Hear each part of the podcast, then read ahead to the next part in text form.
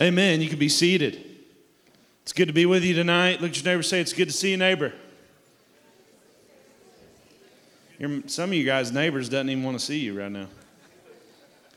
If you have your Bible, you can go to Matthew 18 and Mark 10, and I'll be there in just a moment. Matthew 18, we're going to go to Mark 10 as well. Let's pray. God, we're assembled here in your name, gathered together in your name, exalting you. And I pray tonight for liberty as I preach your word. I pray for truth to come from my mouth. I pray that your will be accomplished and your will be done. I pray for your anointing as I deliver your word, Lord. If I try to deliver this in my own power, my own might, with my own agenda, I will fail. And so I just ask you tonight that you would take over, you would anoint me, and that your will would be done. We thank you for your word. We thank you that it is everlasting, that has never lost relevance, that is still relevant to us here today. We treasure your word and, and we treasure you, oh God. We give you praise for you are good. In Jesus' name, amen. Got to get prepared. The kingdom of God and the kingdom of this world are two very different things. The kingdom of God and the kingdom of this world are directly opposing each other. They are the two opposing forces in our universe here today. We are born into the kingdom of this world, but when we are reborn with the rebirth that John 3 talks about, we become part of a kingdom different than the kingdom of this world. We become citizens of heaven, we become part of the kingdom of God. That's what happens. Although we are citizens of the kingdom of God, we believers still exist and live on the kingdom and in the kingdom of this world. And these two kingdoms, as I've already said, are in direct opposition of one another, and they're so different. That's why you hear a lot of people that are a part of the kingdom of God that have studied the Word of God. You'll hear them say that the kingdom of God is what some may call an upside down kingdom. That means things operate a lot differently in the kingdom of God than they do in the kingdom of this world. Such as to live, you must first die. To live, you must first die. The Bible also says in Matthew 20 that the greatest among you must be a servant. The Bible also says that we are to be in pursuit of things that we can't see, eternal things, not temporary things, just to name a few of the differences of the upside down kingdom. And those principles I just named, and I'll name more as we keep going, are things that we never outgrow. We never outgrow. We are actually to continually grow in these principles. I find, and Scripture reaffirms the fact that the more I die, the more that I will lay of myself before God, the more I live. That abundant life that John 10 10 speaks about. The more you die, the more you live in God's kingdom. I find that the closer I get to God, I don't lose that servant's heart. Our servant's heart should grow. I find that the more I seek things of God, the less the things of this world entice me and the less that they satisfy. Those things I just said and have said previously in this sermon are not hard to understand necessarily, but they are easy to forget. A mistake that I see a lot of Christians make is believing that when they get a grasp of foundational principles of their faith, that it's time to, and these words are carefully put together, so pay attention, it's time to move on to the deeper things of God. Even though there is nothing wrong with wanting to grow deeper in your relationship with God and even deeper into God's Word, we never leave those foundational principles, ever. That's a mistake. That would be a mistake to pursue what we would call more and leave those foundational things behind. There was a guy, and I went into a parts store and I was talking to him, and, and when I was a kid, I went to a different church from when I was born until I was about 11 years old. I was talking to this gentleman, and he remembered my last name, and he kind of remembered who I was.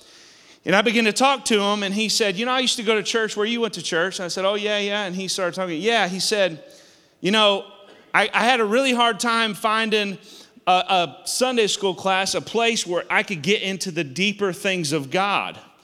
And he was agitated, he was frustrated about it because he wanted to move on. He didn't want to hold on to those things and build on things. He wanted to move on from those things. He got so unsatisfied that he actually left the church, and that was years ago, and he's still not attending church today. I want to look at that. I wanted to look at that gentleman in love, which maybe it wouldn't have came out so much in love, and say, "Bro, you really don't get this at all, do you?" You see, a message like Pastor preached this morning, though it may be simple, it is still powerful. And it should not bore you. And when you, when you hear a preacher come up and they preach the cross or they preach the gospel or they preach something that you might see as basic, and you turn and tune it out because you think you've already moved on, then your perspective is jacked up. You've lost sight of what this is all about. And I find the closer I get to God, the more I appreciate, the more I grow in these foundational, what some would call basic principles that really are not so basic at all. I've been going to church since I was a baby. I've been saved as long as I can remember. I am 29 years old and I have never loved the gospel of Jesus Christ more than I do today. I have never been so thankful and so full of love towards God and the things of God that I am today. I appreciate the gospel and I don't get sick of talking about it and I don't get sick of hearing about it because it's what it's all about. This news isn't just good news, it's the best news. I am not tired of hearing the fact that I am justified by faith, that I've been made new in Christ Jesus, that I've been sanctified, that I am not just a child of God, but I am an heir of God. I'm not sick of it. We get this skewed view of what mature Christianity looks like. Just because you know a lot of scripture, just because you're here on a Sunday night, just because you've been going to church all your life, just because you've spoken tongues does not mean that you're mature. If you speak in tongues and you go to a restaurant and you're mean to your waiter, you're really probably not that mature at all. And I can say that because I'm a tongue talker. I'm not ashamed to speak in tongues. Paul says, I wish you all spoke in tongues, but that doesn't mean you're mature. Speaking in tongues is the least of the gifts. Anyway, let's keep going. Now, do mature believers do those things? Of course. Maybe some or all of those things I just listed are a part of the life of a mature believer. But mature believers, in my opinion, and I believe the way Scripture puts it, are people that have died to themselves the most. People who are the most like a servant, like Jesus said in Matthew 20. People who actually love others more than they love themselves. That's maturity. People that pursue God's kingdom and want to see it expand more than anything else, that's maturity. The so called basics are never to be outgrown, they're to be grown in. We never move on. And tonight, I want to get into another basic, what some would call basic, but this is a foundational thing. And mature Christians who understand what it is to follow Jesus never leave this truth. They, they never leave it, they grow in it. So let's go to Matthew 18, 1 through 4. Jesus himself is about to tell you who is the greatest in his kingdom. Matthew 18, 1 through, th- 1 through 4, and we'll jump over to Mark 10, 13 through 16. This is what it says. At that time, the disciples came to Jesus saying, Who is the greatest in the kingdom of heaven? And calling to him a child, he put him in the midst of them and said, Truly I say to you, unless you turn and become like children, you will never enter the kingdom of heaven. Whoever humbles himself like this child is the greatest in the kingdom of heaven. Mark 10, 13 through 16.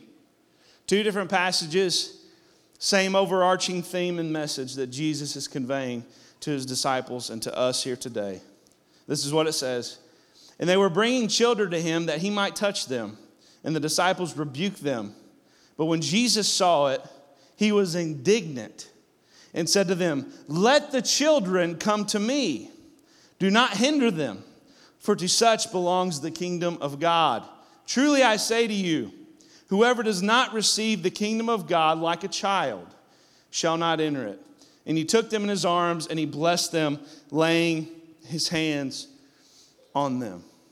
These two passages of scripture, Jesus talking to his disciples, conveying the same overarching message a principle that we never move on from and we never outgrow. And tonight's big idea I love titles to sermons.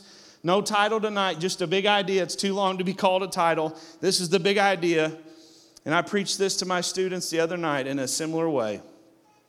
We are to approach our relationship with our Heavenly Father like a child approaches their relationship with their loving earthly Father. I'll say it again.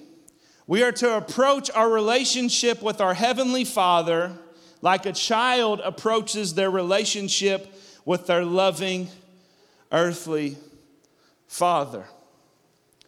Go to, the, go to the Christian bookstore, go to Amazon, see if you have any luck trying to find a book about God the Father.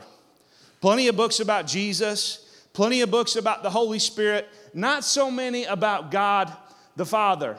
Baptists and other people who are reformed in their theology put a lot of emphasis on Jesus. Pentecostals, I can talk about us because I am one, we put a lot of emphasis on the Holy Spirit. The Holy Spirit is God.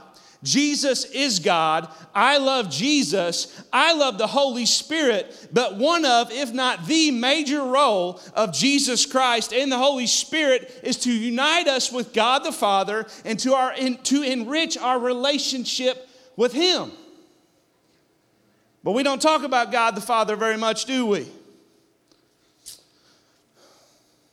This quote's powerful, and I can't remember who quoted it, so I'll just give him a name. I found this a few years ago. His name tonight for tonight's sermon is Douglas Bubble Trousers, and this is what it says. If you want to judge how well a person understands Christianity, find out how much they make of the thought of being God's child and having God as their father.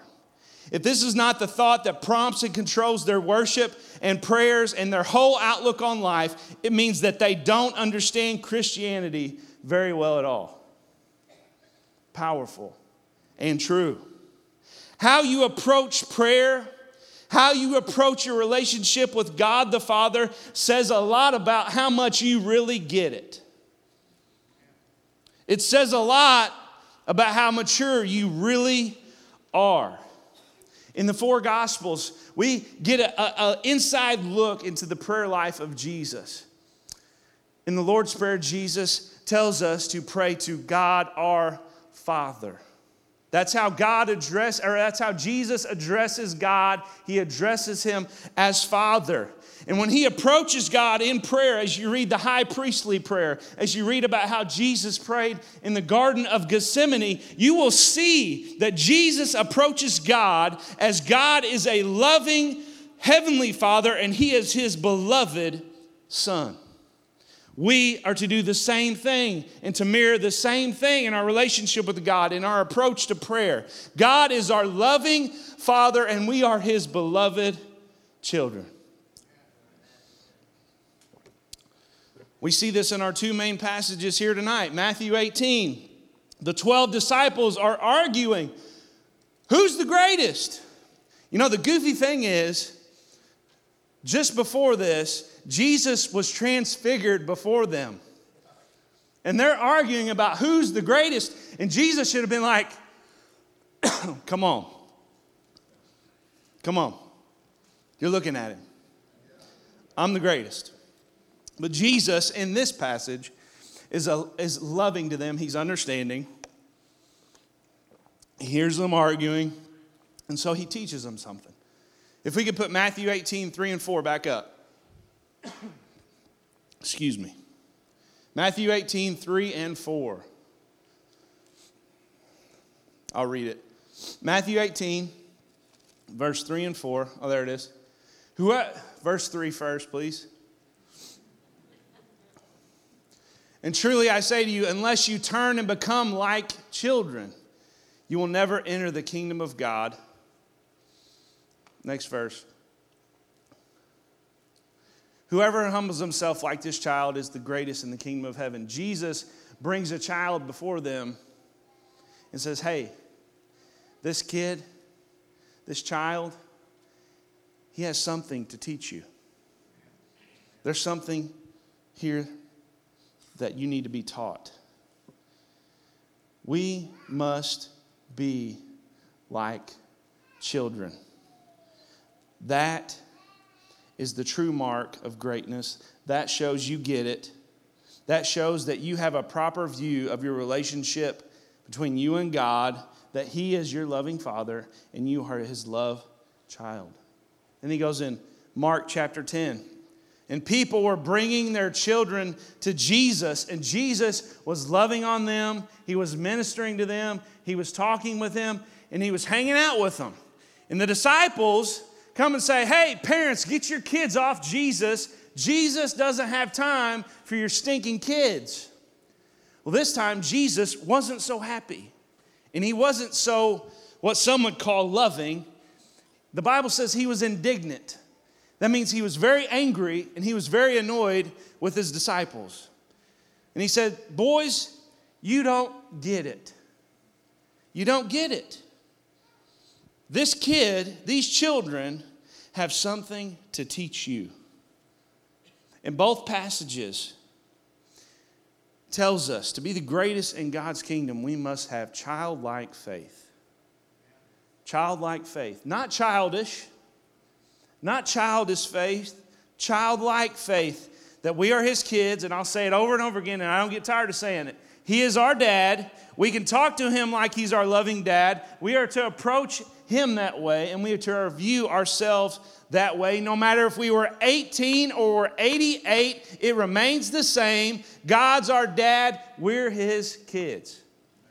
Not childish faith, childlike faith. That's the way God intended it for it to be. It doesn't change. It remains the rest of our life. It defines who we are and it defines who He is and it defines how we approach God the Father. So, what does that look like practically? How do we approach God like a child would approach a loving father? We're going to get into that. I want to get into five ways tonight that a child looks at a loving father, and this paints a beautiful picture of how a child, us as children of God, should approach God the Father. And these five things I'm about to cover are biblical, they're found in this passage and other passages, and they're intertwined they go hand in hand. So, five things, five marks of someone who has childlike faith. Number one, you have childlike humility. Childlike humility. That's the message Jesus was conveying in Matthew 18. You want to know who the greatest is? They're humble. The one who's the humblest is the one who's the greatest. As we said earlier, the kingdom of God is so much different than the kingdom of this earth. People in this earth view humi- humility as weakness, not in God's kingdom. Not in God's kingdom. The closer you get to God, if you're truly in pursuit of Him, the closer you get to Him, the more broad view and deeper view of God you have, the more power you see on display, you see him as huge, and you are just some weak, little, minuscule person who happens to be loved. As we grow in our faith, as we get closer to God, we're not to lose our humility. We're, in fact, to become more humble. And if we're truly pursuing God, we will. If you are maturing, you will be becoming more and more humble. Humility, in its purest form, means to be free from pride. In its purest form, someone who is humble at the purest form, which none of us will probably, we will, I can in fact say, I hate blanket statements, but we will never achieve it, is to be free from pride. C.S. Lewis referred to pride as the great sin the great sin. That's what C.S. Lewis called pride. Pride is the root of all sin. It is. Study it out. Pride is the root of all sin. It's why Satan fell from heaven. It's why even Adam ate the apple. It's the root.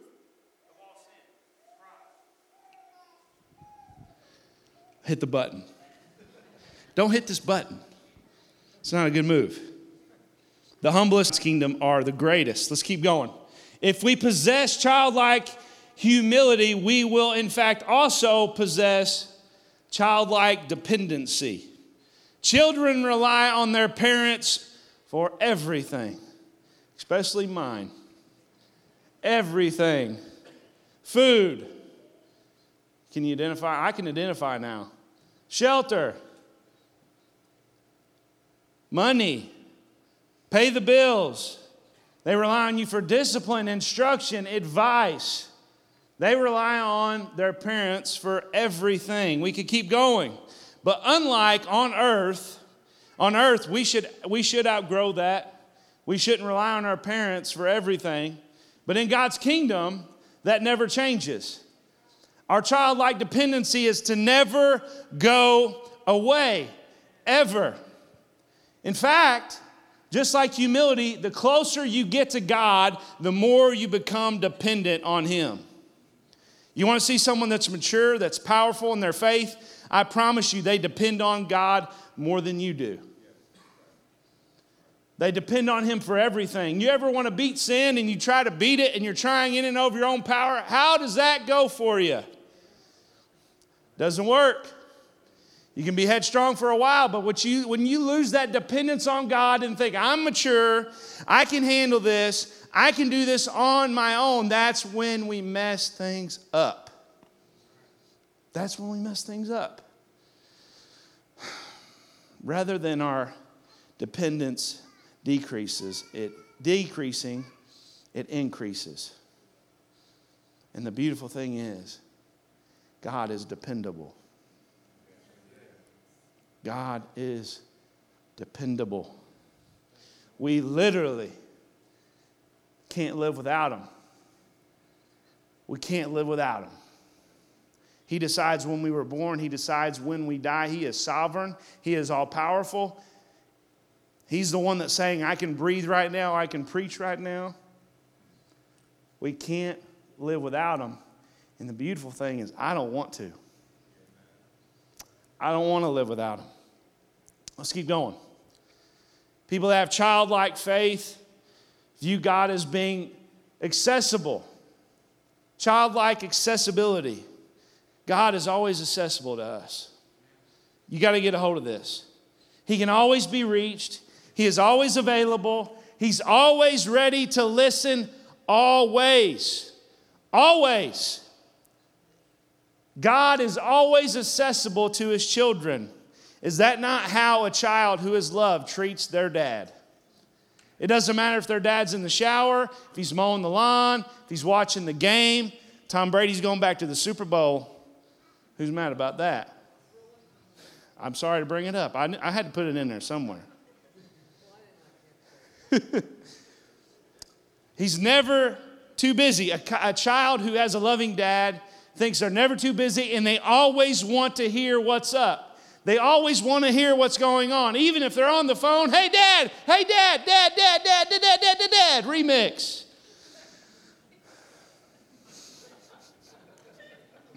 Uh, some people think I'm funny. I know I'm funny, so it doesn't matter. He's never not accessible to their son. God's never not accessible to us. Man, why do so many people view God as some cranky old man? If they would just get honest with themselves, they think of God and they think it's some old man who's sitting on his porch in his rocking chair drinking the worst coffee of all time. If you ever have coffee from someone who drinks coffee all day, it's the worst coffee you'll ever have. That's why they're so cranky, because it's terrible coffee. I'm a coffee snob. He's not like an old, cranky old man. I love old men talking about cranky old men. Your presence does annoy him. When you run to him, he's saying, Oh no, it's Johnny again. What is it this time? That's not our God. That's not who he is. He's not sick of you.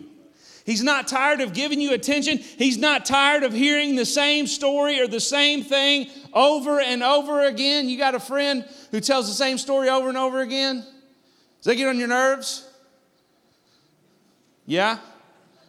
Hey, guess what? God's not sick of your story you've told him over and over again. He's not tired of you, and he never will be. Last Tuesday night, I was gone all night, and I, I got home late. My son was asleep. And I woke up the next day and he was still asleep. And I had to go. And I just stood over his crib looking at him, like, Owen, I wish you would wake up. Your dad wants to talk to you. I think God does the same thing with us. He's sitting there saying, Man, I'd love to talk to my son today. Man, I just wish he would acknowledge me. Man, I'd love to hear about what he's going through, even though he already knows. I'd love to hear from my son. I'd love to hear from my daughter. That's how God views us. Let us never lose that. Number four, someone who has childlike faith has childlike vulnerability with God. Childlike vulnerability. Man, that's a tough one for me. I don't know if it's tough for you, but that one's hard for me. You are most vulnerable with the people that you trust the most. You are the most vulnerable with the people that you trust the most. You'll open up with people you trust. You'll be honest with them. You'll be your real, true self. You will tell those people what you really think. That's a scary thought. You will show them who you really are and you won't be afraid of the consequences. How many times do you approach God and you're withheld? You're holding back, you're not vulnerable, you're not being real, you're not telling Him what you're going through, what you're feeling. Here's the thing about God He already knows anyway. He already knows anyway. Why would you withhold yourself from Him? God's waiting on you to pour your soul out before Him. And not only does He want to do that, He wants to hear from you, but He wants you to hear from Him. Because when you come before God in your brokenness, when you're vulnerable, that's when God can speak to you. Sometimes the clearest, sometimes the most powerful.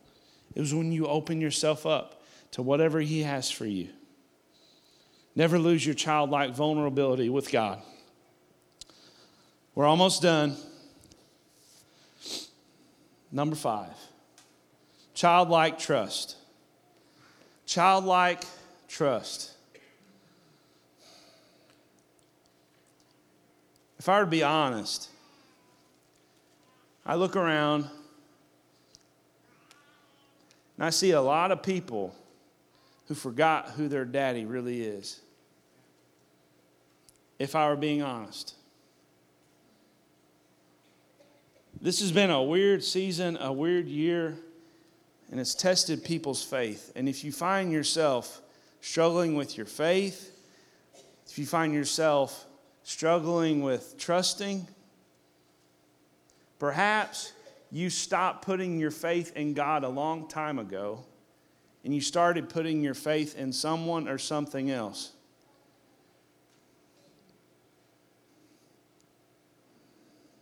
Man, don't forget who your dad is. Don't forget who your father is. Don't forget that he created this universe, that he is in control, that he exists outside of time and space. He is all knowing, he is all powerful, he is ever present. Don't forget who your dad is. If you find yourself lacking in faith, wavering, having a hard time trusting God, not understanding why, not understanding what's going on, you need to go get in front of your dad and you need to let him show you who he is. You need to open his word and let it show you and tell you and remind you who your daddy is. I see a lot of people who claim to be believers and they forgot who their dad is. When you know who your dad is, you're not scared. When you know who your dad is, you're not afraid. Quit being afraid. Quit letting the enemy scare you. Your dad's bigger, he's better, and he's already won. We can trust God, and he is trustworthy. He is trustworthy. He is dependable. He knows what's best for us, and he is in control. In closing,